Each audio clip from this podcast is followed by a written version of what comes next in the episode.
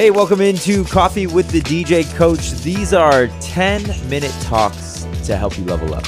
And today we're talking about getting music. Now, some of you are more experienced than others when it comes to getting music or just your time as a DJ, and you maybe have your trusted sources. But I want to break this down and maybe share this with those of you who maybe are only using one out of these three sources, or maybe you're only using two out of these three sources, right? So I want to bring a lot more light to this. And I always say, you don't know what you don't know.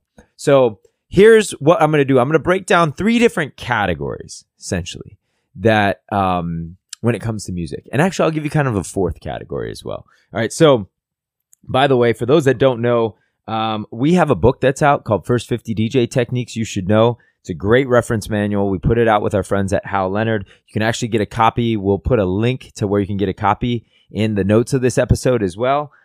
We also have a full video lesson on getting music. So I'm going to talk through it in podcast format, but if you want a more detailed lesson around getting music, we'll also share that as well. So this is actually concept 15 here in the book. I've got it laid out here. It's really great the way that it is. It's over 2 pages. And by the way, that's how the book goes, is each concept has 2 pages.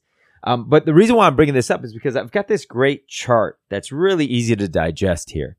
We've got 3 categories: purchase per track, monthly dues, and then streaming. Those are our 3 categories. So I'm going to start actually with, let's start with streaming. So unfortunately, we cannot use Spotify nor Apple Music inside of our DJ software at this moment in time. Although I've seen a couple of posts that are a little clickbaity, where we have some of our friends who are talking about how you can DJ with Spotify, which technically you can with this asterisk on it, which means you can do all your organization and build playlists in Spotify. Then you can convert those Spotify playlists to something like Tidal playlists or SoundCloud Go playlists, which actually do work with DJ software. And then from there, you can DJ with those. So you can, but it does take an extra tool. And that's actually what I do. So I'm a Spotify person. I listen to most music on Spotify. That's my main streaming platform. I also pay for Tidal because I use Tidal to DJ with.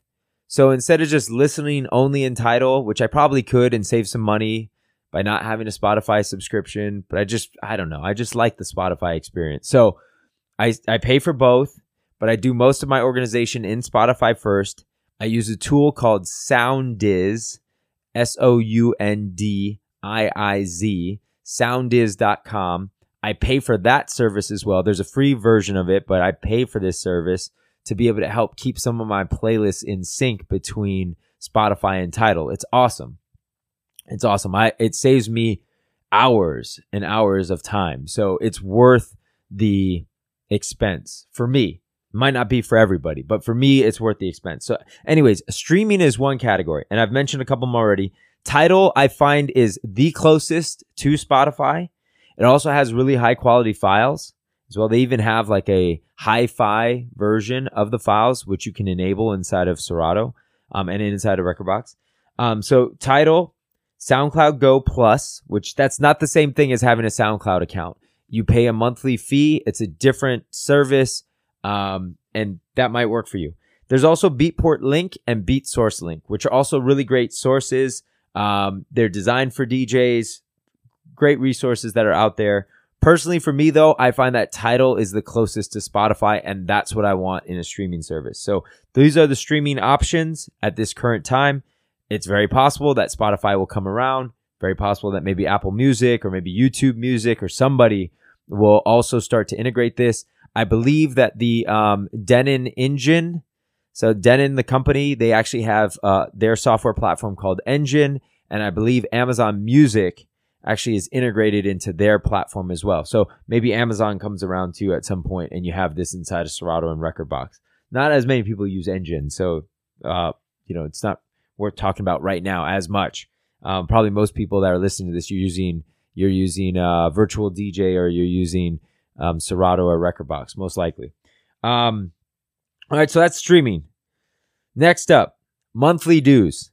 This is where I honestly get a large percentage of my music in my library, and these are record pools. And some of you, this is their first time even hearing of this term called record pools. There's an actual website. There are websites that are designed to be able to get DJs' music. Like, that's what they're designed for. And you pay a monthly subscription, and now you're a part of this community, and then you have access to download these files. A lot of times the files are DJ edits. You know, so another DJ or another producer has gone through and created an 8-bar intro version of that Beyonce song, or they are posting up these sort of unofficial bootleg remixes or mashups of The Weeknd and Drake or whatever, and they're like, you know, posting these up on these sites.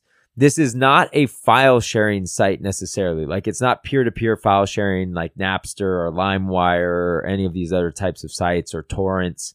Like, this is an official site where the record pools have done deals with the labels in order to secure the ability to distribute this music. And a lot of times the music is the newer music that is just coming out. So there's a lot of options that are out there. I'm going to throw out just a couple.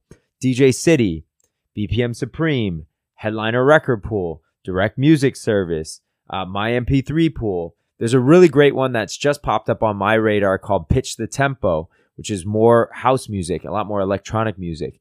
I've actually got some discounts at some of these spots. So check the notes on the show notes here to see which ones we actually have some discounts to and can maybe save you either some money off of your subscription or get you an extended trial or something like that. So check that out in the show notes. But this is where I get like the bulk of my music comes from here. You download the MP3s and they're yours forever.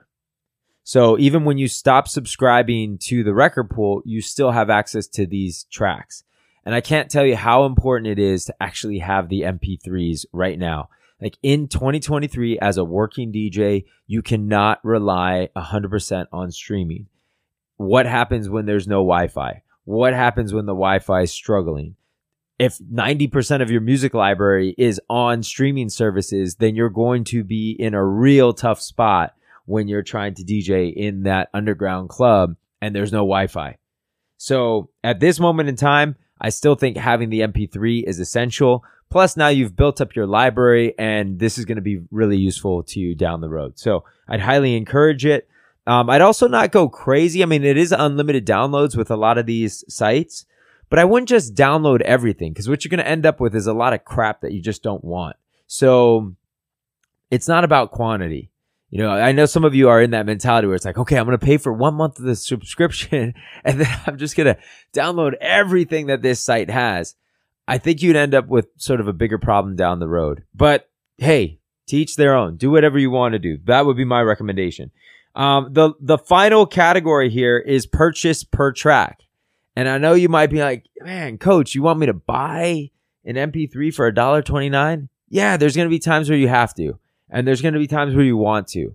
So purchase per track. iTunes, which has now been rebranded to Apple Music, you could still buy per track. You could go and buy a full album if you wanted to as well. The majority of people aren't doing that, though. They're streaming. It's a much better value to just be streaming. But DJs still need to download MP3s and buy MP3s. So to me, that would be one option. Amazon actually has a really great MP3 store. So you can find almost anything on Amazon, including MP3s that you're looking for. So I buy a ton of stuff from Amazon. Google used to have something, but it doesn't exist anymore. Beatport also has a store, can do that. There's also another one called TrackSource. And then, of course, there's Bandcamp, where you can buy directly from like the artists, especially a lot of independent artists or even independent DJs and remixers. They will post things up on Bandcamp as well. A lot of people have started their own e-commerce as well, where maybe they've made their own edits and they're selling them online. So maybe to check that out. And then as a bonus, I just want to give you this. As a bonus, I want to give you a free resource, which I know this is going to sound crazy, but if you go to your local library, your local public library, they still have CDs, and they actually still buy CDs and have newer CDs and older CDs at the public library. And if you got yourself a CD drive, you could essentially import CDs, which not telling you to do anything illegal. I'm just, you know, I'm just sharing this with you that like some people will acquire music such as the Beatles' greatest hits or like Michael Jackson's greatest hits or, you know, any of these things that you might find on CD that you could go get a library card, check these items out, get a CD burner, which I know, you know, or like an Apple SuperDrive, which I've gotten. I got one recently actually used for, I think it was like $35, $40. I got one of those Apple SuperDrives and it's been worth it. Just saying. Hopefully you found this helpful. Get out there, acquire more music. We need this, and diversify your music selection as well. What I would recommend is at least, you know, one thing in each category, and just get used to that, you know, set aside a budget for what you want to spend on music every month. And maybe some of that goes to streaming, some of that goes to record pools, some of that goes to buying per track. And then again, like, check out that free resource I just gave you. Have a good one. I'll see you on the next one.